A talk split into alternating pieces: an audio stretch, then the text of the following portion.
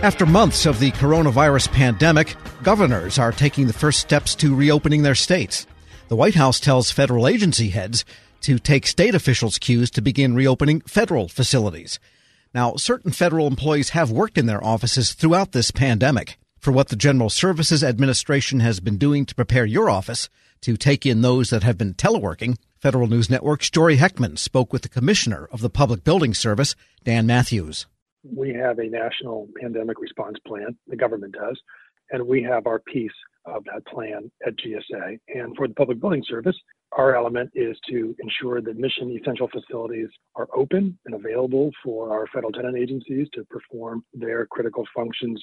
One, to respond to the emergency, also to perform their functions that are necessary and essential for the operation of the government and the services that they provide to the American public. So, big picture, that's the environment that we work under. And so, we have about 5,400 people at the Public Building Service, a little over 370 million square feet of government owned and leased properties from the private sector where we house federal agencies and their missions.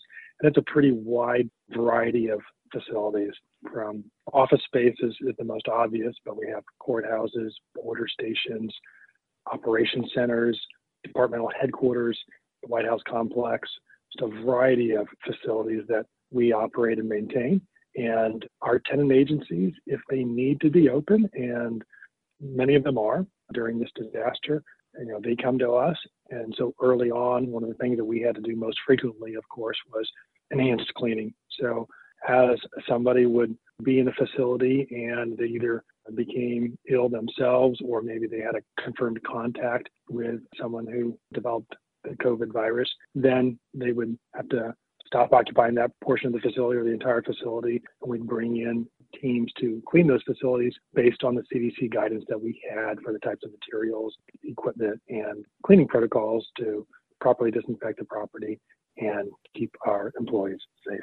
And something we were saying just off mic a moment ago is just how dynamic the situation is day to day things come up or things change. And just to give you an example of the IRS bringing more employees back recently, just with that in mind, what kind of special needs or emergencies have tenant agencies reached out to PBS about during the pandemic? And, and how has PBS met those challenges? Initially, like I said, we received lots of contacts and calls from our tenant agencies to come in and disinfect facilities that they believe somebody was infected with the COVID virus. So we needed to get in there, clean the surfaces per the CDC guidance so they could reoccupy and continue their mission. And for the first month of this, those numbers were really quite high. And fortunately, Congress, in the CARES Act, which was the emergency supplemental spending bill, they provided us some additional funding to help cover those costs. So we're in a good place in terms of having the funding available to do those additional cleanings. But then after that initial phase, where we sort of worked out the kinks as to operationally how to do that, how to respond quickly to the agency requests for that enhanced cleaning, we started to get specific requests for facilities to enable agencies to respond to the crisis. And some of those include warehouses for FEMA, logistic staging grounds in different parts of the country, distribution centers. So we would go out and quickly uh, acquire those facilities for them. In one instance, we had a request through FEMA, but it was really for the Army Corps of Engineers and the Army Medical Command to acquire a facility to stand up an emergency hospital effectively over a weekend in Seattle, Washington. And so we were able to acquire a facility that actually was the CenturyLink Sports Stadium in Seattle, again, over a weekend so they could create that facility. We also have been asked to create redundant operation centers. So if you think about you're an agency that has an operations center that's fully up and running because you're responding to this coronavirus disaster, you want to make sure that you're having some social distancing in your operations center. And you also want to be able to stagger your workforce so that if you do have an infection, somebody infected in your operations center, you don't contaminate the whole team and you can also continue to operate. So we were requested to basically stand up a new redundant operations center close physical proximity to existing operation centers. So they had that backup. So if somebody was infected in one, uh, the other operations center could immediately uh, pick up where the other one had to be shut down while we again go in and clean up for the CDC guidance and get it back up and operating again. And we've even had some requests from other agencies, other landholding agencies that have facilities they're operating and they may have limited staff. And if they became infected, then they wouldn't be able to operate the facility. So we did have an instance with an organization within HHS had a, a large campus like facility, and they had some concerns about their ability to keep that whole facility running um, given their limited facility management team. so we were able to hook them up with some contracts that we have for operating similar facilities for a backup. A lot of lessons learned and some success stories in all of this we have discussed this, I think, fairly in depth, but I just want to see if you have any other thoughts to revisit here with specifically PBS and the deep cleaning that you mentioned and the, the substantial amount of money in the CARES Act to do that. You had mentioned that this is in line with CDC guidance. Just help me better visualize what this deep cleaning looks like for federal buildings. So it's based on exposure. There's actually a matrix that CDC has developed as to the type of exposure that is poses a risk to people. So there's that to decide what to clean. Uh, you don't necessarily need to go and clean the entire building because somebody entered into the lobby area, for example, and then left. And if they were infected, so they have basically a, a matrix to help understand risk thresholds and when we may want to clean. Then we also have what are known as pandemic clauses in all of our cleaning contracts. So our contractors that provide the cleaning, they have some additional training that they have to do to ensure that their workforce that's doing the work understands sort of the protocols as to how to keep themselves safe. Again, what type of, of materials they need to use for cleaning, the disinfectant materials. They have to meet certain standards in order to kill, kill a certain number of viruses. And then also how they need to do it, what kind of surfaces they need to clean, what surfaces might not need to be cleaned, things like that. Got it. And changing gears here a little bit, we have seen guidance come out of OMB and OPM on this issue, but we have seen, like again, revisiting the example of the IRS, agencies look at or consider bringing back more federal employees to do more essential work in person in the office. Do you foresee PBS or some other agency recommending any kind of enhanced screening, maybe more appropriately for PBS, what does that communication look like again between PBS and tenant agencies when it comes to this? Some agencies are considering that. Some facilities actually have that in place now. And so what GSA has done is we've worked with the CDC and also I believe it was with the Office of Personnel Management to develop a contract vehicle that we would have in place for agencies if they believed some form of enhanced screening is necessary for their facility, either for their employees, contractors entering the building, or the public, or, or all of the above, we would have a contract vehicle available for them to procure those services. And so we have developed that contract vehicle. It's in place, and we're putting the sort of the finishing touches on the guidance for agencies in coordination with CDC as to how agencies would access those contract vehicles and what type of screening services would be appropriate. And then on a case by case basis, GSA would need to work with the building tenants to actually figure out, given the layout of the facility, where could that take place? Can it take place in the lobby? Can it take place outside the front door? A lot of that's going to be site specific. One of the themes that I've noticed in all of this, and speaking to a lot of federal employees and all of this is just how technology has been a game changer in continuity of operations. Particularly, telework has been very much in vogue these days. GSA has been a, leader in telework, but help me better understand how telework has been helpful for this continuity operations at GSA. And is there any work at PBS that is inherently necessary to have in person?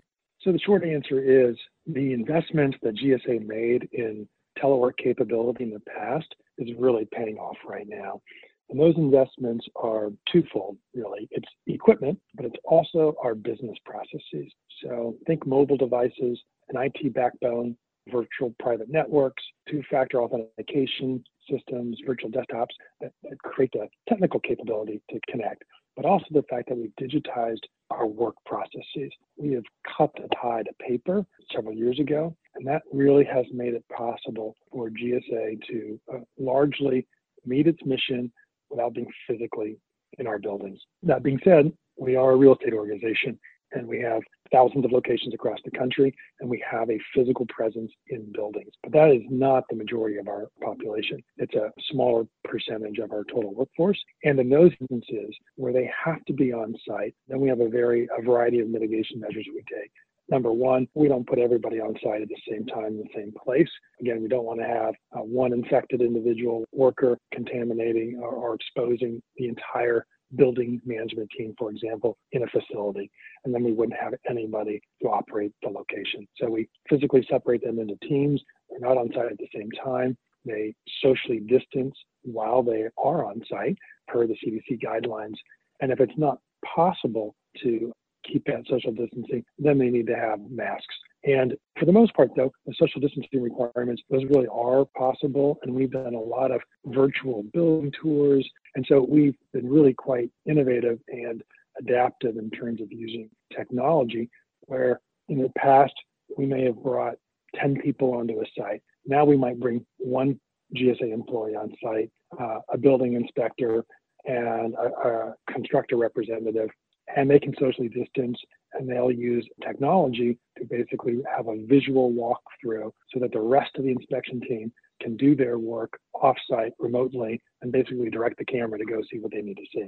So we've been doing a variety of things to, again, minimize the exposure and mitigate the risk to our employees if they have to be on site. But really, the investment GSA made in the past on in telework capability is really paying off now.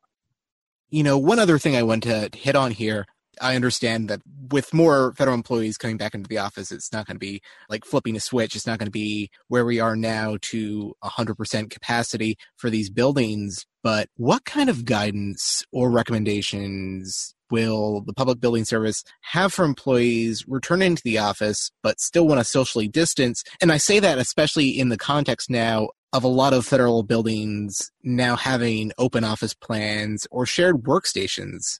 There are three phases to the return to normal. And the first two phases in that White House guidance that apply to federal agencies, so the first two phases, they talk about telework.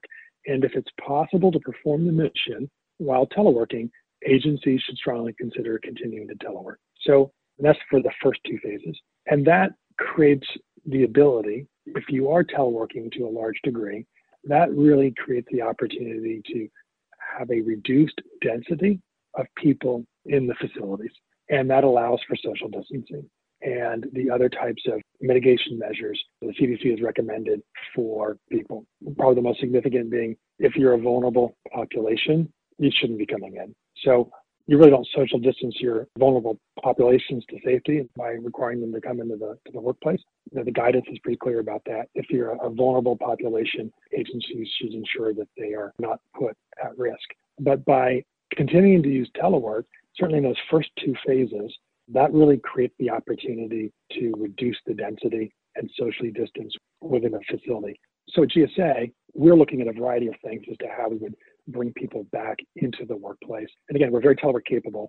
And under those first two phases, it does discuss, uh, does, the guidance is about you know continuing to utilize telework. So that would create an opportunity for us for example, to, to bring in a portion of our workforce. And so if you, one of the things that we're considering is if you divide your workforce up into, uh, just say, for example, four teams, you can stagger them throughout the facility so that team two is not sitting in the same spaces that team one was in.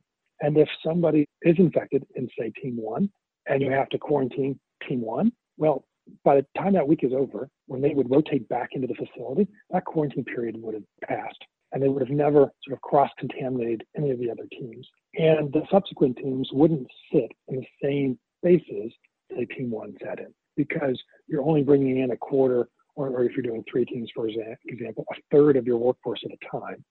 So you have the ability to physically not overlap. So we will continue to do with the cleaning, of course, every day in between the teams and everything as well, but per CDC guidance but you'd have an, sort of an added layer of protection, so to speak, by just physically precluding people sitting in the same seat. Are there any other success stories that you can think of from the PBS perspective, just in, in dealing with a lot of the challenges that have arisen from the, the pandemic? Sure, a couple we talked about already. First, just the telework capability. That investment in the business processes, going from paper to a digital work process and the investment in the IT has really made a world of difference for GSA. Agencies that have made similar investments are in a much stronger position to perform their mission under the current situation. We have roughly $7 billion worth of construction projects underway in a given year.